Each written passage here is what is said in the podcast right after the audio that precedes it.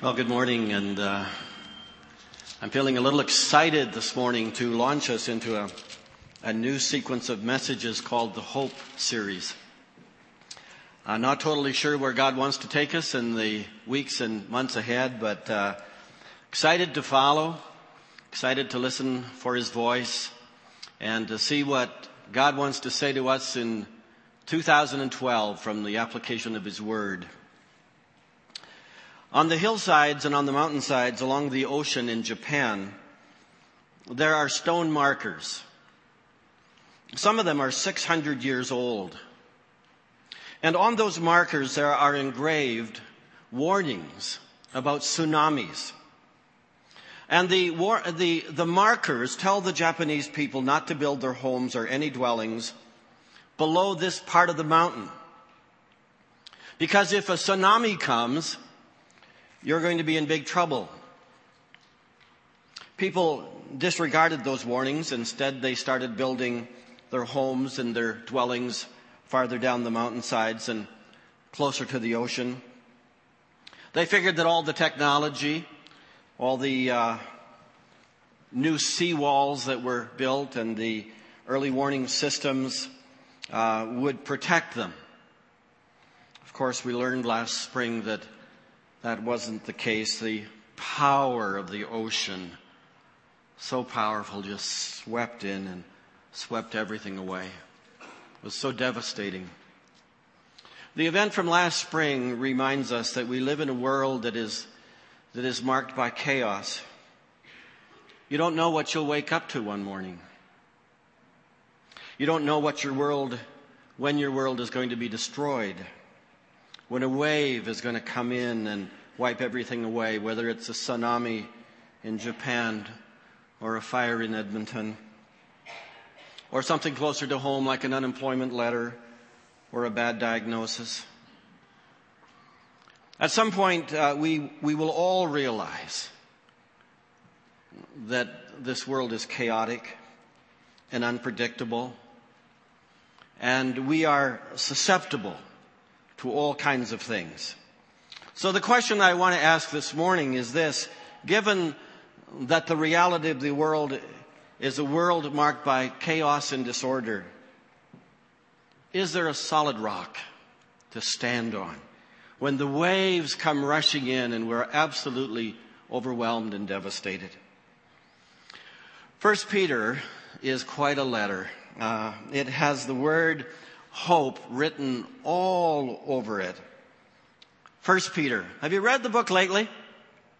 Uh, it may not be quite as well known as some of the other New Testament writings, but the author who picks up the pen some 30 years after the death and resurrection of Jesus Christ is very well known. He's probably the most popular or well known of all the apostles, the apostle Peter, of course. By the way, when was the last time you received a handwritten letter? Kind of rare these days, aren't they? Uh, when was the last time you wrote a letter to somebody and penned two or three pages? I can't remember the last time ever doing that. I mean, it's been so long. When you get a letter from someone, you either check the envelope or you go to the last page of the letter, and the first thing you do is see who it's from. When you get a letter from somebody that you know, you read it a little bit differently than if you get it from a total stranger. Because if you get it from someone you know, you, you can see their face as you, as you read the letter and you can kind of sense who that person is and you kind of have a context immediately for what they might be writing. Sometimes when you get a letter from a total stranger, you're just trying very diff- hard to figure out who they are from what they're saying. Because you don't have a personal context into which you can filter what they're writing to you. I think it's important this morning just to take a little bit of time before rushing into the content of 1 Peter to see who's writing this. So we'll look at the first two verses of, of chapter 1 only this morning, but there's so much there. So first of all, getting to know the, the author. The first verse from the New Living Translation, uh, this letter is from Peter, an apostle of Jesus Christ, or this letter is from Simon Peter, a slave and apostle of Jesus Christ. That's how it starts. Uh, and you can appreciate the things that Peter writes and it'll become more clear as we go on, when you know a little bit about him, when we know, when, when you know what shaped his life. So let's get acquainted with the fisherman, that old fisherman, who is the writer of this book. And there are different parts to his life. His calling, his role as a leader among the disciples, the apostles, of course his denial, and then his leadership abilities in the New Testament church. But start with me at Matthew chapter 4, actually the video. One day, as Jesus was walking along the shore of the Sea of Galilee, he saw two brothers, Simon, also called Peter, and Andrew, throwing a net into the water, for they fished for a living. Jesus called out to them, Come, follow me, and I will show you how to fish for people. And they left their nets at once and followed him. Verses 18 through 20. I'm always amazed at this connection, at uh, how it happened seemingly so quickly with Jesus. One moment, uh, these two brothers are in the fishing business, and the next moment they're willing to set it all, si- uh, set it all aside and set their career aside and, and, and quickly move on. Commentators have suggested that the men from Galilee have some things in common. That they were very courageous men and they were always ready for an adventure. William Barclay, the commentator of a few generations ago, wrote, writes, quick tempered, impulsive, emotional, easily roused by an appeal to adventure, loyal to the end. Peter was a typical man of Galilee. I mean, think of that. It's, it's impressive or, or it's crazy. Peter was ready to drop his nets, wrap up his business in a heartbeat, and move on to follow Jesus. I mean, what if somebody came to you today and said, I want you to shut it all down where you're at. I mean, close your business down, close your shop down, you're finished. I invite you to follow me, close up right now, and come. Most of us would say, well, it's not that easy. I mean, we've got children, we've got responsibilities. I can't do that. I'm going to have to take some time for some real deep consideration. there may be some on the other hand who would just say, just try me. You got me in a day, but I'd leave it all and just be gone. Well, impulsive Peter, he made a, a great decision to follow Jesus. But you see his impulsiveness over and over again in the New Testament. And Jesus looked him in the eye and he said to him, come follow me. I'll teach you how to really fish. I'll, I'll show you how to make a difference in this world. I'll teach you how to become fishers of humanity. And you'll have the privilege of capturing the hearts of men and women and bringing them to the kingdom. What could be better than that? And that's the calling on Peter's life. And this was just the beginning. He's just getting started. And little did he know what was around the corner. he had no idea of what was to come. Little did he know his journey and, and what it would look like in, in the years ahead. And none of us do. None of us do. I look back when I said yes to Christ uh, for ministry. And you know how we say, whatever you want, Lord. Just, here we are. Whatever you want, we'll follow. I had no idea. I'm sure Marg had no idea. But it's been good. It's been good. It's always good when God is leading. And perhaps the picture is becoming more clear for you to totally give your life to Jesus and say, Lord, just whatever. Just, just know that we're here. We're obedient. I promise you this. I promise you this, you won't regret it. Wherever and however God takes you on your journey, you won't regret it. I didn't say it would be easy, just that you won't regret it. And you'll look back with grace in your heart that He's helped you to become a fisher of humanity, to invest your lives in, in, in the lives of men and women and help bring them another step closer to the kingdom. What could be better than that? Well, another thing that's helpful to know about Peter is that he seemed to be a key person in the ranks of those early disciples. He's listed as the first of the apostles in Matthew chapter 10 verse 2. And I don't think that's by accident. He quickly becomes the spokesman for the, for the disciples. I mean, he's the guy that's willing to stick his neck out and ask the tough questions. The rest of the disciples are probably asking those questions, but, but it's Peter that actually blurts it out. Matthew chapter 15 verse 15. Uh, Jesus has just been explaining to his disciples about what defiles a person. And he's been saying, no, it's not what goes into your mouth that defiles you. You are defiled by the words that come out of your mouth. And verse 15, Peter is scratching his head and trying to figure this out. And finally he just blurts it out and he says, Jesus, explain that to us. Explain to us the parable that says people aren't defiled by what they eat. I, I think that's what would defile. And Peter jumps right in and, and, and he just says, oh, Lord, tell me how this works. The rest of the disciples were probably thinking of it, but Peter asks it. In Matthew chapter 18 verse 21, Peter has a question about forgiveness. He certainly knows that Jesus is the one who forgives. And then Peter came to him and asked, Lord, how often should I forgive someone who sins against me? Say seven times? That must be reasonable. And Jesus said, no, not seven times, but 70 times seven. But that was Peter. Kind of a spokesman for the whole group. You have to love his heart. He didn't hold back. Remember when Jesus was doing a, a, kind of a test with his disciples and he was asking the question in Matthew 16, who do people say that the Son of Man is? And after he asked that question, he said, but who do you, who do you say that the Son of Man is? Well, it didn't take Peter but the blink of an eye to respond to that question. Simon Peter answered, You are the Messiah, the Son of the living God. what a wonderful response and how heartwarming to Jesus.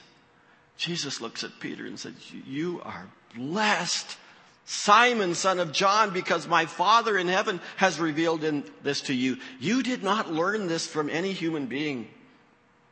And then he says those powerful words Now I say to you that you are Peter which means rock, and upon this rock I'll build my church. Peter was Peter. I mean, just minutes later, this wonderful affirming man of God gets misdirected with his enthusiasm and his strong opinions. Same chapter, Matthew 16, Jesus begins to explain to to his disciples about what was to come, the cross, the suffering, the purpose of his life, the mission that he had, and all that he was going to go through. And remember Peter? Peter looked at Jesus and took him aside. Said, no, don't talk that, that way. Imagine that. Peter said that to Jesus. You don't stop that nonsense. Heaven forbid, he said to Jesus, this will never happen to you and this dear man that Jesus loved. Peter, Jesus looked at him and said, Get away from me, Satan. You're a dangerous trap to me. You're not seeing things merely from a human point of view. You are seeing things merely from a human point of view, not from God's. And we think of Peter, so presumptuous to tell Jesus what was or what isn't going to happen. I mean, but you have to love the man. You know, what, what you see is what you get. Sometimes he just lacks a pause button on his mouth, but he is who he is. And, and yet, this is all part of Peter's life. There would be places in his life that you'd kind of like to just edit it right out. But it wouldn't be fair to do that. In fact, the shaping of Peter's life comes out of the experience of what happened in Gethsemane. These men had eaten the Last Supper together. Jesus had distributed the bread and he distributed the cup and then they went out to the Mount of Olives in Matthew chapter 14 verse 27. And sadly, as they are walking along, Jesus tells them that they will desert him. They will abandon him. And when it comes to crunch time, he says to all his dear friends that none of you will be with me. You will all have deserted me. And Peter couldn't handle that. He must have looked at his fellow disciples and said, even if everyone else deserts you, Lord, I will not. And do you remember the words of Jesus? I tell you the truth, Peter. This very night, before the rooster crows twice, you will deny three times that you even know me. No, Peter declared emphatically, even if I have to die with you, I would never deny you. And those words would haunt Peter. Those are words he would have to eat. It was the lowest moment in his life. And the reality, the crisis was just around the corner. And when he heard that rooster crow the second time, he could count three times that he had vehemently called out, I don't know the man. I don't know him. I don't know him. And he swore. Have you ever been in a situation? Well, if the truth were told, you just plain failed. You blew it. You made a decision that you have regretted all your life. Spare all the gory details. You blew it. You failed. I mean, all the information coming in on the Italian captain who was piloting the cruise ship. It's not all in yet, but the early evidence doesn't, doesn't speak very well of his actions. He will live with this all of his life. He deserted his crew and his passengers, and he will need grace and forgiveness to live out the rest of his life and to find himself again and to find restoration and healing. When those kind of tsunamis happen in life, most of us begin to think, oh, we're done. We're done. There's just no way to recover. You're embarrassed. You're angry. You're disappointed in others. And you're disappointed in yourself. You may have denied the Lord, but maybe not like Peter. But it, it could be that you have that sinking feeling of having failed to live up to what Jesus expects in your life. Maybe you've spun out of control and you've said some things that you desperately wish that you could get back. May I just take these moments to say this morning, if that's your heart and you're struggling with that, there's hope. Failure in the past doesn't wipe out the hope there is for the future. You may have the feeling that God has put a great big X over your life. He's done with me. I failed so badly. I hope you see what happened to Peter and take courage. I hope you see the restoration that came to Peter's life and how Jesus was not finished with him, but Peter went on to be used as a broken but very open and transparent and usable servant of God. Out of the ashes, Peter came back. Can I take you very quickly to Mark chapter 16? Mark chapter 16 is the story of the resurrection of Jesus Christ. And verse 7 is rather captivating. The angel speaks to the women who came to the grave to find Jesus. And hear what the angel says. He isn't here. He's risen from the dead. Now go and tell his disciples, including Peter, that Jesus is going ahead of you to Galilee. Oh wow. Including Peter. There was a special imprint on this invitation designed just for Peter. Ah, including Peter. Jesus would have known that Peter's heart was just breaking.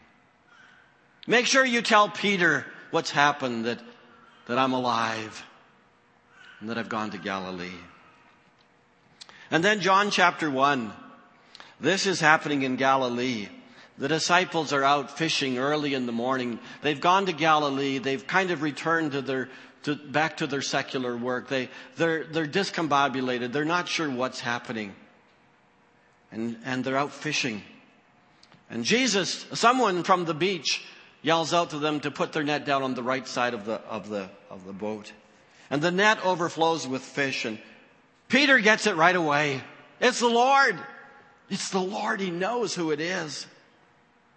And then at breakfast comes the healing, restorative moment that Peter needed so badly. After breakfast, Jesus asked Simon Peter, Simon, son of John, do you love me more than these? Yes, Lord, you know I love you. Then feed my lambs, Jesus told them. Get back into ministry. Get involved with serving me. Jesus repeated the question, Simon, son of John, do you love me? Yes, Lord. Peter said, you know I love you. Then take care of my sheep, Jesus said. Jesus was inviting him back to see his role in his ministry. Peter, you're not done. A third time he asked him, Simon, son of John, do you love me? And Peter was hurt that Jesus asked the question a third time. He said, Lord, you know everything. You know that I love you. Jesus said, feed my sheep. Peter, it's time to move forward. Peter, you're not washed up. Peter, I still have a place for you in my heart and in the church. And I want you to press forward. It's time to go for it. You're ready. Get back. Friends, if you need to hear that today, receive it and go forward. Receive it and get back in the trenches. Receive it and perhaps you need to forgive yourself. Of all the list of people that there are to forgive, you're probably at the top of the list. Hard to forgive myself. Go forward. Take up your position. Like Peter, you're needed. Feed my sheep. And Peter never looked back after that. He never looked back. He's the one preaching on the great day of Pentecost. He's preaching that famous sermon. 3,000 people come to a personal knowledge of Jesus Christ. He's the one who's bold before the Sanhedrin. He's the one who says we cannot stop talking about everything we've seen and heard. We must obey God rather than man. He's the one who takes the message to the Gentiles. Acts chapter 10. Peter, what a leader. What a future he had. His failure was not the end. In fact, it was just the beginning. He was a broken man. But a broken man or woman before God is a powerful servant and one in whom God can do great things. Uh, you know, do you, do you think back on the day of his calling that Peter could have ever imagined how he was going to be used of God in the years ahead? My guess is no. He would have been shocked if somebody would have listed the possibilities of the heights of leadership and effectiveness that Peter was, had, would, would rise to. And aren't you amazed and aren't you grateful for all that God did in Peter's life? How he restored him and how he blessed him. And he will do that for you too. As you bow your knee and as you bow your heart in brokenness and say, God, I'm yours. I'm yours forever. You mean that with all your heart. God will do great things in your life. God, I'm yours forever. And you know, we tend to remember the negative part of somebody's life. When we, they come to the end of their life, we kind of say, well, these are the negatives. Instead of remembering what God did and, and, and seeing that God did marvelous things in, in that person's life. And like Peter, we won't focus on his denial, but rather his restoration to see what God did in his life as he brought him, brought him through. So this is the man, this is the man who wrote First Peter and, and Second Peter. And it makes a difference to know who the writer is. This is the man who opens his heart to his readers. And when you know something of the paths that he walked, you appreciate why he speaks. As he does, it comes out of his own experience and how God has worked in his life. So secondly, the recipients of the letter. Um, Peter writes to hurting people. And who better to write to a group of people who have been struggling than Peter because he struggled too. He's been there. He knows what it is to hurt. So consider with me the recipients of the first letter of, of Peter. Peter says, to God's elect, strangers in the world, scattered throughout Pontus, Galatia, Cappadocia, Asia, and Bithynia, who have been chosen. Uh, every word is, is significant. According to the foreknowledge of God the Father, through the sanctifying work of the Spirit, for obedience to Jesus Christ and sprinkling by His blood. Tough times were coming to these early followers of Christ, causing them to have to leave their homeland and move out into other parts of the world, part of the diaspora, part of being dispersed to different places, new places, places that they had never lived before.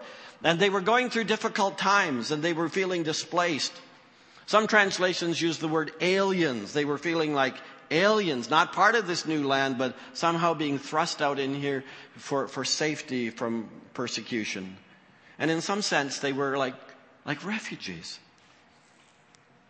Reminds me our first and primary citizenship is in heaven not Canada or wherever we live.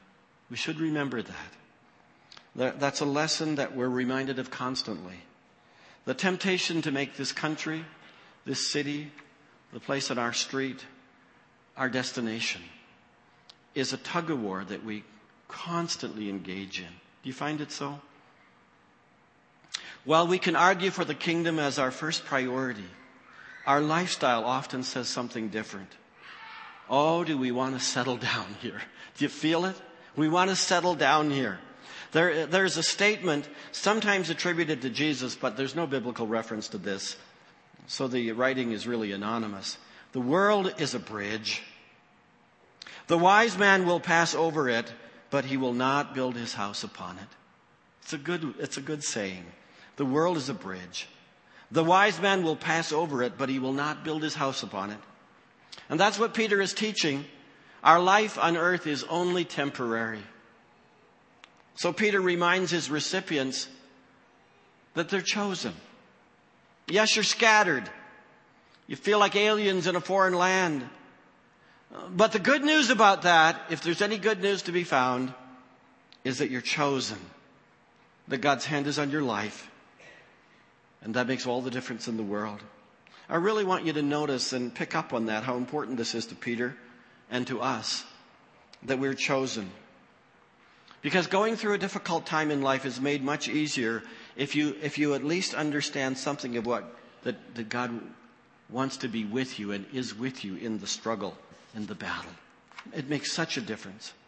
Peter says to all those displaced and hurting followers of Christ, the good news is that God has chosen you. So three things are said about our being chosen. We're told something about its origin in the foreknowledge of God. Chosen in the foreknowledge of God. We're told something about the way it becomes real and actual in our lives. And that's by the sanctifying work of the Holy Spirit. And, and we're told something about the goal or purpose of our chosenness. Why are we chosen?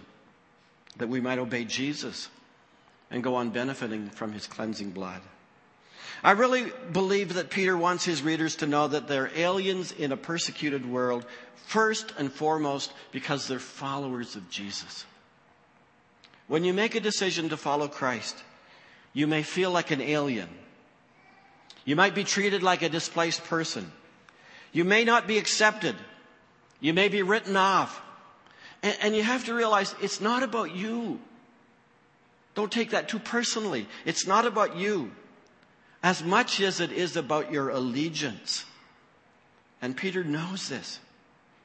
And he's going to really emphasize this alien status and this suffering and rejection. So he begins by saying, this is not the main meaning of your exile. The main meaning of your exile is that God chose you out of this, out of this world. Not man's rejection, but God's chosenness is the main meaning of your life. That hit me this week. Think about that. When you can understand that you're, you're walking a tough road as a chosen person, does it ever make a difference? Yes, walking a tough road, but chosen of God.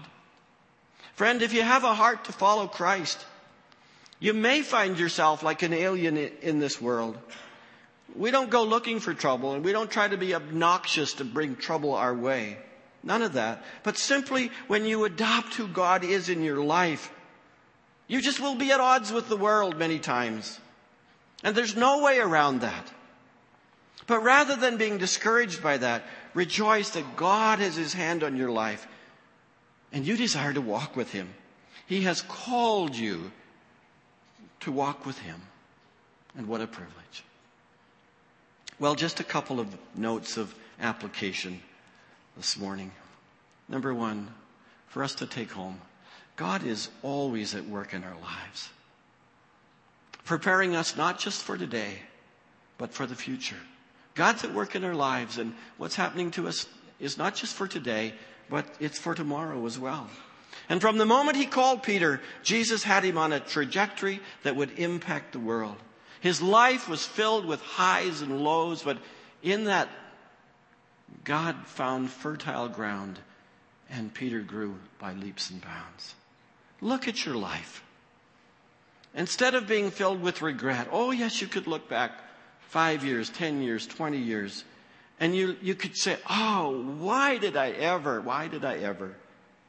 Instead of being filled with regret, look at how God has brought you through so much. Look at what God is doing in your life. See how He's shaping you. And be confident that your tomorrow will be a place where God will use you greatly. And believe that. Allow all the hurts and all the pain to not sidetrack you, but to focus you because you're chosen. You're chosen of God. Secondly, take the time to speak your words of encouragement to your world. Take the time to speak your words of encouragement to your world. No doubt Peter was very busy, but he took the time to pick up a pen and to write a letter to hurting people. And can you imagine how that letter must have strengthened and encouraged his listeners and his hearers? Wow, this is a letter from Peter. You know Peter. And this is what he's writing to us. And this is what he's been through, and this is what he's telling us, and how it must have buoyed them up and strengthened them to keep going. Why not take the next step? Maybe it means more than a quick hello. I'm praying for you. But some well chosen words on your part to encourage and to bless someone that you know who's feeling like a refugee these days. Give them something real to hold on to. A tangible sign that they're not alone, that somebody out there cares. You could bring hope in the midst of someone's failure and brokenness, and maybe they too will rise out of the ashes. Last week, Lynn prayed for little Phoebe. Uh, Phoebe is uh, three years old and has a brain tumor. Her mom is a friend of our daughter Janelle, lives in the U.S. somewhere, I'm not sure where. And we're getting the emails to pray. Here's the second last email. Last night, we were sitting at a little table in the playroom, and Phoebe was coloring, her IV pole standing beside her, putting saline into her veins as she played. I watched as two more children entered the playroom, their IV poles trailing behind them, the telltale hair loss of a sign of the chemotherapy drugs coursing through their bodies. I looked at Phoebe with her thick, curly, golden hair and was hit with the realization that we will soon join this special club of children fighting cancer.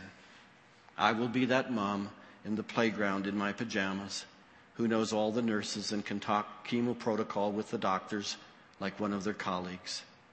Our journey will merge with the journey of these families. We will learn the names of these children. We will learn the, uh, know the origin of the dark circles under their eyes. We will exchange knowing glances in the corridors of this place, and God will be in it all.